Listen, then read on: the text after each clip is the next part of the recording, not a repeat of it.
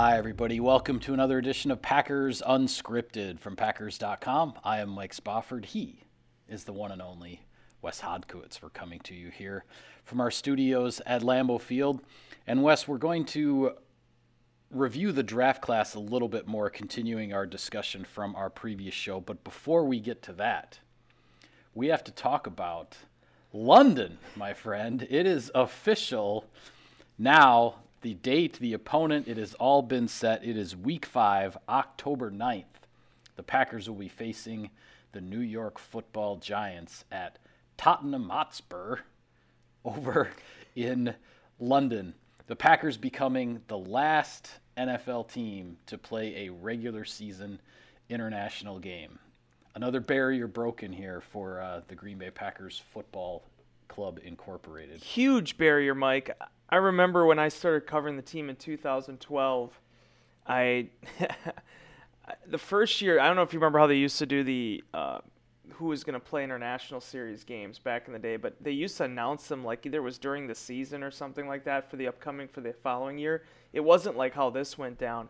And I remember one time I was sitting in our office at the Press Gazette, and I was actually like on my computer and I don't know if it was Pete Dougherty or if it was Rob Demovsky, but somebody noticed me like I'm like monitoring like okay 3 p- 3 p.m. the NFL is going to announce the international series games, and I'm actually kind of on my seat a little bit like. Hey, is this going to happen? Is this gonna, are the Packers going to go? Are the Packers going to go? And I can't. I don't. I wish I could remember if it was Pete or Rob, but they literally just looked at me like I was wearing 16 pairs of eyeglasses, and and they're like, no, they're not going. I'm like, how can you be so sure? Because, and then it got into all the reasons that you know about. The Packers aren't going to give up the home game. The NFL's not going to make another team give that game up. So I'll be honest with you, for a while there, I actually started to wonder when it would happen, if it would happen, because it just seemed like the immovable option, uh, the immovable object, and the unstoppable force here, where teams are not going to give up this game because it means too much money we thought, okay, well, if you're an ex- if you're moving and you're relocating, then you have to give it up. No, you can actually block one of them. So I kind of had given up hope, and as it turns out, with the 17th game, that yep. there are a dozen episodes of me with unscripted ripping on the 17th game. Uh, this is what opened up this opportunity. I- I've long felt like this is something that needs to happen, not for the Green Bay Packers, but for the National Football League they want to grow the game internationally. There is no bigger brand, no more iconic brand in the National Football League than the Green Bay Packers. And to get them out there while Aaron Rodgers is still the starting quarterback of this team, I thought that was essential. So I was thrilled to see this finally happen. The Giants, an early morning game in terms of the United States, it's going to be a really interesting festivity. And in a game in which there's so much rudimentariness and so much uh, you know, th- you just get in the same rotation year after year. It's cool to have kind of a new event to cover. Yeah, absolutely. It's gonna be it's gonna be a very very interesting and exciting change of pace in the middle of the 2022 schedule, and we all know from the communication we get an insider inbox from the fans. I mean, the number the number of fans, Packers fans in the UK, in Europe in general, they have been dying for this opportunity and there are only what 60 65,000 seats or something yeah. like that at Tottenham Hotspur so this is going to be one Hotspur of a ticket with uh, um, it's uh, it's not going to be an easy one to get, folks. We know that. But, but how um, cool was that? Did you read through some of the insider inbox submissions? I mean, people talking about how they've been life. They're they're 50 years old. They've oh yeah, lifelong Packers fans. Yeah. They've never had an opportunity to come to the states. They wake up at four o'clock in the morning to watch these games. Yeah, yeah, what, now, whatever, one a.m., two a.m., yes. whatever time zone they're in over there in, in Europe. They've been, uh, yeah, they, they they do whatever it takes to be able to watch the Packers live whenever they can in the middle of the night. And now, the Packers are actually going to be playing over there. I have to say though, I got a kick out of there was a story. I guess it was la- last week that seemed to get started to get a little bit of legs. Um, with regard to the Rams apparently saying that they were going to volunteer to be the Packers' opponent over in England, and that maybe the NFL was going to. And and I I was just like I was the, the fact that that story got any traction whatsoever. The NFL, let alone the Packers letting that game move, the NFL was not going to put the Green Bay Packers against the defending Super Bowl champions at 8:30 in the morning on a Sunday in early October. Like that was just not no. that was just not going to happen. So I didn't understand. I had said in Insider Inbox weeks, months ago that it that it looked like it would either be the Jets or the Giants as far as the opponent yeah. that would be the, the the the home game for the Packers, the ninth home game that would uh, that would be moved overseas. It did turn out to be the Giants, and now we do have the we do have the date. Interestingly, the week right before that, October second, the Vikings, NFC North rival, are going uh, will be playing. Um, over in uh, the UK as well, so some interesting uh, um, interesting happenings uh, coming up here. Before we get back to some questions with regard to the Packers draft class. I'll take care of some sponsor business. Wes Sirius XM NFL Radio delivers hard-hitting analysis and up-to-the-minute NFL news that true football fanatics need 24/7 365. And at Cousin Subs, we have something for everyone, like our Wisconsin cheese curds, mac and cheese, golden fries, and creamy shakes, all paired with your favorite sub or sub in a bowl. Cousin Subs, we believe in better. All right, I'm just going to throw some random questions out okay. I'll throw you some random answers to back the draft at you. class. We kind of went through in our last show all the picks that were made on defense, the picks that were made on offense. Um, touched on all 11 of the selections in one uh, form or fashion. So we'll start with this. Which draft pick do you see making the biggest impact as a rookie on the Packers 2022 season? I'm going to go with Quay Walker here. That, that's kind of a really big, you know, kind of cop out, you know, considering he's the 22nd overall pick, he's the first rounder. But I, I just feel last year I was completely taken aback, uh, just complete complete surprise at how often the Packers implemented two inside backers on the field. Um, I knew it wasn't going to be Mike Pettine's defense. I knew Joe Barry was going to utilize that position more specifically in the nickel package. But he really like they played a lot. Krys Barnes and De'Vondre Campbell played a lot, and I, I think that the opportunity, the the foundation in terms of the defense and what's going to be expected, there's a there's a catalyst and a, sort of a, a, a, path I think for for Walker to play. Uh, and the reason I say that is De'Vondre Campbell now has this defense down cold. He's the shot caller out there. This is the guy that's running things. He's running the show. And you saw how many different guys stepped in with Campbell last year. You know, Krys Barnes played quite a bit, especially in the, the rundown packages, but they rotated Oren Burks in there. We had, you know, um, Jaylon Smith came in for a couple weeks. I mean, they went through a lot of different guys at that position. Yeah. Ty Summers, and yet it was still Campbell calling the shots and, and, making all the pieces fit. So in that regard, I think there's there's a really good opportunity for Walker to get comfortable in this defense without having to be the man, so to speak, but still to be a playmaker.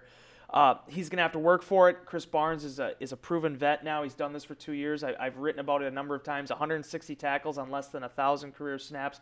The guy's constantly around the football and is going to want to still compete to be a starter in this defense with Walker, there's just at six foot three, 240 pounds. There's so many ways Green Bay can utilize them. We may see some four-three packages. We saw a couple of those last year. I just feel like the path is there for that young man to be able to make a year one impact. I like that. Uh, I like that selection, and as much as I would like to say, and I do think it would be, it would be extremely beneficial to the Packers, quite frankly, if Christian Watson is the rookie that makes the biggest impact because I expect Allen Lazard and Randall Cobb in particular to be able to produce in this offense with their relationship with Aaron Rodgers. Right. If Chris, if we're talking about a major rookie impact from Christian Watson, that's going to be a sign that he and Aaron Rodgers have gotten on the same page fairly quickly, fairly smoothly. Um, I think that could be a, a huge thing for this Packers offense. But I hesitate to say that just because of those guys like Lazard and Cobb and possibly Sammy Watkins um, in that receiver room. So I'm going to go with Devonte Wyatt, and this is why I'm going to say that. Um, he certainly gives the Packers a big rotational piece on that defensive line. Uh, Kenny Clark and Dean Lowry being those two those two veteran stalwarts that you have there. But I can see a lot of potential third downs with this defense where the the four man rush that you'd like to get home with four, right? So you don't have to blitz, you don't have to compromise your coverage.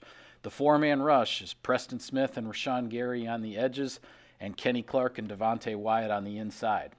Now, when three of the other four are Rashan Gary, Preston Smith, and Kenny Clark, chances are Devonte Wyatt is going to be blocked one on one, right? He's going to be singled up way more often than not. And I just I think I think potentially in this uh, in this third down defense, if Joe Barry doesn't doesn't want to, doesn't need to go crazy with the blitzes, that a guy like Wyatt could get a lot done. And you remember the end of last season when they started using some of those double A gap pressures too with Campbell, even you know, you know Kevin King was kind of using some of that as well near the end of the season. Yeah. They started stressing all points, all gaps on the offensive line, and I really see that with this group. It's such an evenly balanced group. Certainly, you know, Preston Smith is the high earning guy uh, you know, a guy that's been doing this for eight, nine years now.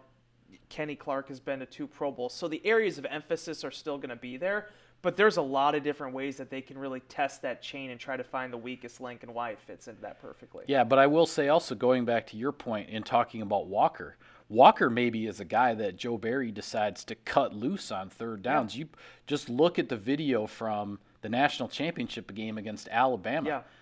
Quay Walker had six quarterback pressures in that game as an off-the-ball linebacker. he was he was turned loose in the pass rush for all the marbles in college football, and, and, and he delivered a big time performance. And, and, to mention one thing about Watson too, you know, I'm not expecting this young man to come in and completely run the route tree and know everything where he's supposed to be at all times with Aaron Rodgers. But one thing that really gets lost in that that 2018 season that I know a lot of people want to forget was the fact of how impactful Marquez Valdes-Scantling was in a limited capacity as a rookie. Yeah. I mean, his home run potential it showed right from the start. Um, now a little bit more veteran player, a guy that was basically used that way at USF, fit well into that capacity. But I think it just does go to show you that Watson can be a player. He can do certain things in this offense right off the bat. It's just going to be the larger entree, I think, is going to be the question because, again, it's a huge playbook and there's a lot of guys coming in trying to figure out exactly where they fit into the whole equation. Yeah. All right. Next question. Packers had four seventh round draft picks, which is a lot. And you don't, uh, the Packers haven't, haven't had that volume of picks late in the draft in a long time, and and we're always curious as to exactly how these guys are going to work out. To you, of the four seventh round picks, who's the most intriguing guy? I've talked a lot about Toure and I've talked a lot about Carpenter, and I could talk more about them now, and, and maybe I'll give you the opportunity to talk about one of these guys here in a second. But I do want to put some some shine onto Rasheed Walker because the thing was, Mike, I, we were talking about this. I, I went back and looked you know, I always like to look at. I don't care about what people are mocking for next year. People always like to do their way too early mock drafts right. for next year. They're they're right. rarely correct. I mean, the Howell kid was like mocked as a top ten pick. I think he went like towards the back end of it, the quarterback from from North Carolina. Right. But Walker was a guy that some people had as a first round pick for going back to last year's after the draft, going into this year. And the nothing's changed with this guy. I mean, he had to battle some injuries, and there might be some things that I think people might have perseverated on as far as his makeup. But he's still a guy that started 32 games at left tackle for Penn State, a competitive Big Ten team, and has a lot of experience to lean back on. I think that he's going to be a really, when you're talking about trying to find guys in the seventh round, Eliot Wolf used to talk about it. You're looking for traits, you're looking for an attribute, you're looking for something that stands out.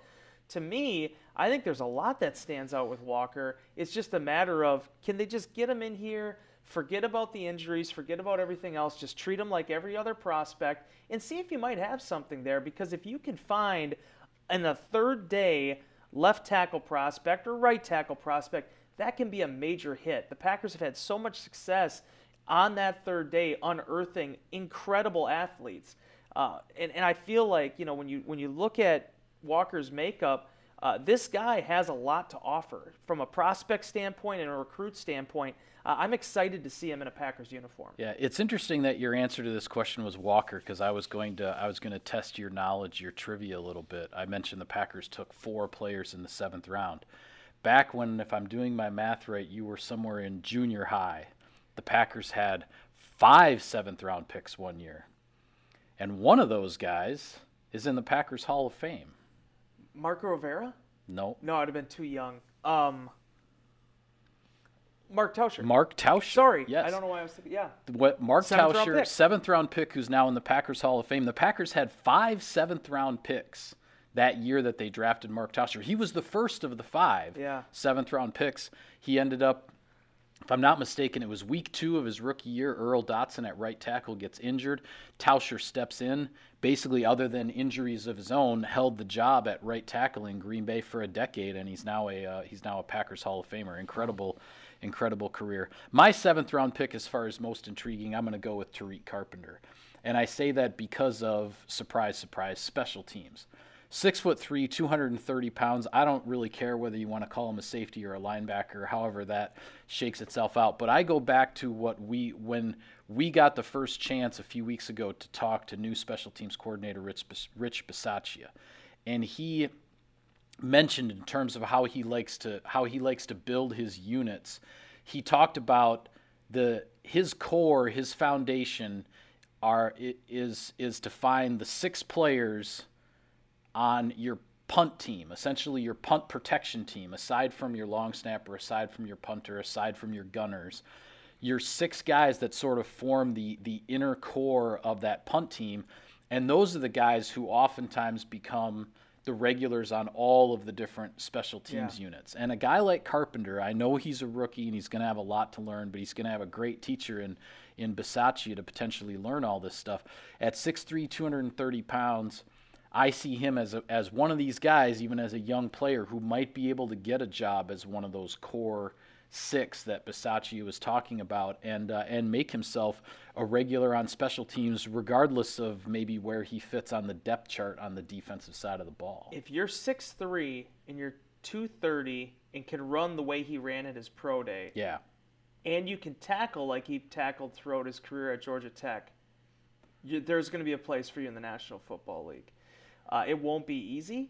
It's going to be a challenge, especially it's never easy for a rookie coming in. We talk so much about offense and defense, guys coming in as rookies. It's not easy to do that in special teams either. I think sometimes we take that for granted. They just think, well, he's a bottom of the roster guy. He's number 40 through 53. He'll be great on special teams, and you stop thinking about it. No, there's a transition there too. You have to understand all the terminology. You need to be understand what's asked of you in all these specific units.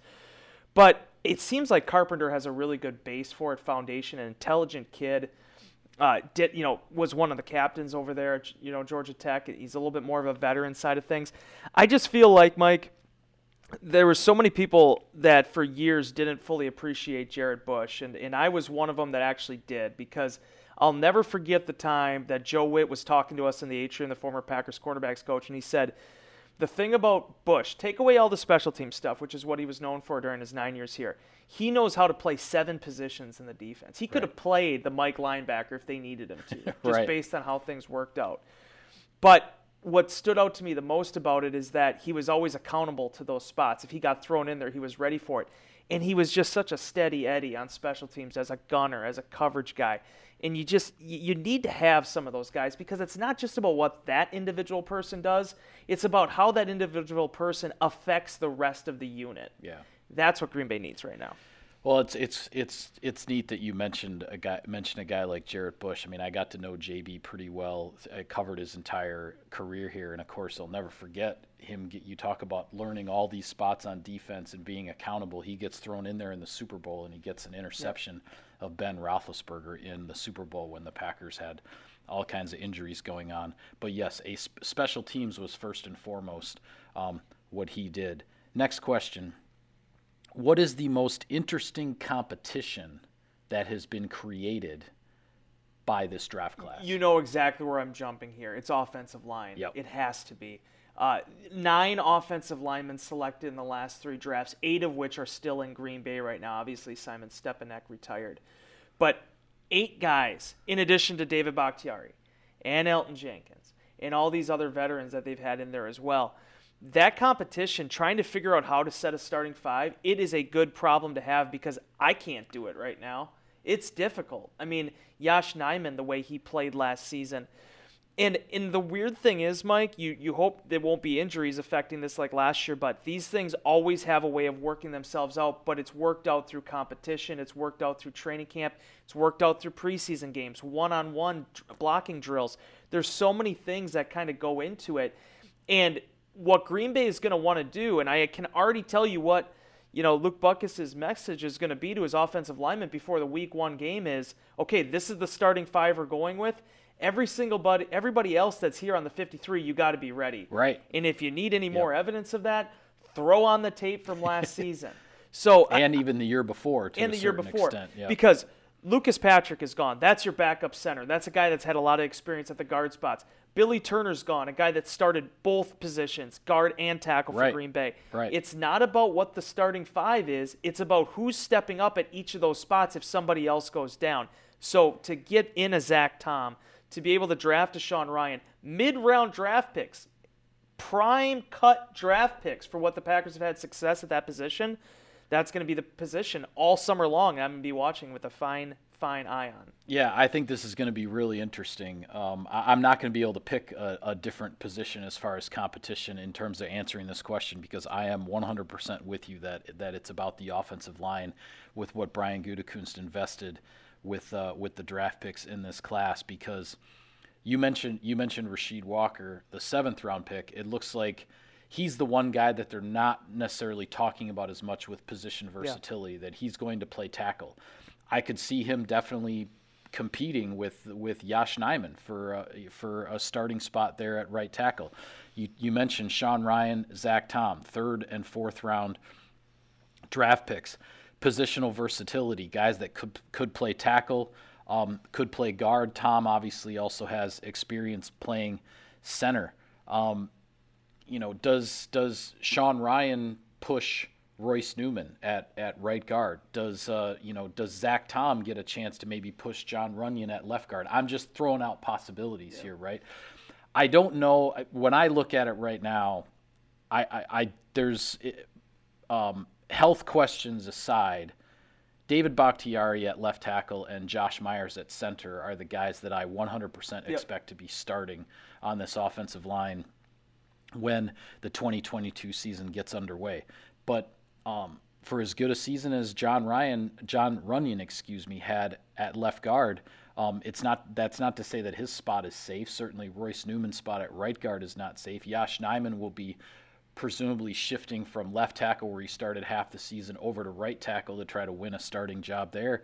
And uh, and these draft picks are going to come in and battle them. I think it's going to be it's it's going to be very very interesting to yeah. see exactly how this shakes out because as we talked about on our last show, after last year's draft, we weren't talking about Royce Newman as a Correct. fourth round pick from Mississippi being the starting right guard in week one. But lo and behold, that's what ended up happening, right? So uh, who knows at this point how this is exactly going to uh, shake itself out? Yeah, and then I'll, just to close on this too, I'll also throw out to, to switch up the positions. The receiver battle is going to be really interesting oh, to watch. sure, absolutely. Because the one thing I don't think people realize, because someone asked an insider inbox, well, would you look at a Jarvis Landry? Would you would you look at a Will Fuller? I, I, my response to it is they've already done this. I mean, when you look at Watkins coming in, yeah, that's the one outside signing, but the Packers currently have six guys on the roster that have played in NFL games, some for a full season. Most of them, all of them for a full season. Rico Gafford, I think, played two years with uh, with the Raiders, so they have experience. And now they have three draft picks. They have a couple undrafted free agents, including uh, the kid from Wisconsin that came in now too. Yeah, Danny Davis. So they have the competition they're looking for. The only thing that's different than previous years is you don't know how one, two, three is slotted on the depth chart. You just know that there's going to be guys competing for the 53, and the guys that make the 53 are going to be looking to make the game day roster. The guys looking to make the game day roster are the guys that are going to be trying to be the ones that are playing on Sundays. That is the goal. Yes, there's Randall Cobb. Yes, there's Allen Lazard, but they're going to bring all these guys in. If you're going to be in the equation, you have a chance to play. You got to show that you can handle it. Yeah. All right. Well, one last question before we go. Favorite fun fact that you learned about one of these draft picks? It's got to be the Jonathan Ford one. I'm probably taking the, the, the coolest piece That's of okay. news there, but Jonathan Ford in to Daryl Slaton, being middle school teammates or basketball or whatever that was, or, or they're playing together. I, like I joked about, you wrote about it. I joked about it in our last one. Like that, that lunch lady. I mean, my God, I, I, can't I can't imagine what that must have been like. Yeah. But I mean, he there was a lot. He, there was a lot of food moving through that middle school cafeteria. I mean, uh, to feed to feed those two young men. TJ even said last year, he's like, basically, I mean, it's pretty easy for him to get up to 360 you know, you had John saying he's, you know, was about 341, wants to play in the more of that 330 range. But eh, the fact that there, again, it goes back to what we've always said about how small this football universe really is. And then there was somebody that also tweeted out, I mean, I think there's five guys in the NFL now. I can't remember if it's Plantation. I forget this high school that TJ went to.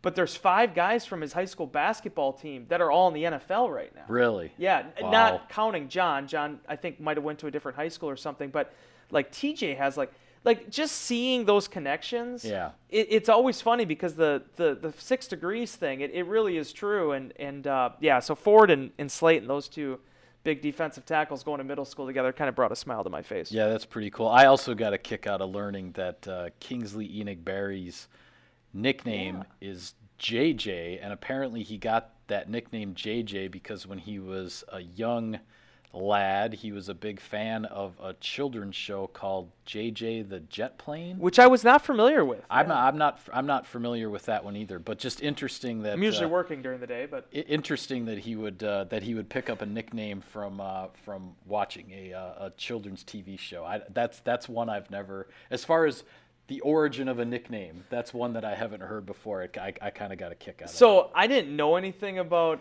him at all until the Packers drafted him. I knew I heard his name in the outside linebacker conversation, but in terms of breaking him down, I didn't know. So when when Patrick Moore, the Packers scout, goes up there and is like, "Yep, you know Kingsley, he goes by JJ," I'm kind of like, okay, like yeah, you know, Tedarrell Slaton going by TJ Slaton. I get that, you know, but oh, okay, yeah. JJ. But hey, JJ JJ the Jet Plane. I'm gonna have to. I'll have to, I'll, have to check with my kids if they watched that show. I'm not even sure if I'm not sure if they did. I don't know. Yeah, I, I that that I usually am pretty more far up on the kids shows, you know, with the four year old running around now. But that's uh, that was a new one for me. Yeah, definitely a new one. Well, with that, we'll call it a wrap on this edition of Packers Unscripted. And a bit of a programming note we're actually going to, just because of some scheduling conflicts and other things, we're going to take a couple weeks off from the show, but we will be back for some more shows uh, end of May, early June while the players are still here during OTAs, minicamp, that kind of thing. So we'll be back for some more shows. Just be honest. spring. I'm holding out for a better contract. That's what, that, that's why we're not doing yeah, more that's, it's all it's all his fault. We'll be back for some more shows later this spring, but we will be taking a couple weeks off before we return. So with that, thank you for tuning in, everybody. Be sure to follow all of our coverage of the team on Packers.com. For Wes, I'm Mike. Take care, and we'll see you next time.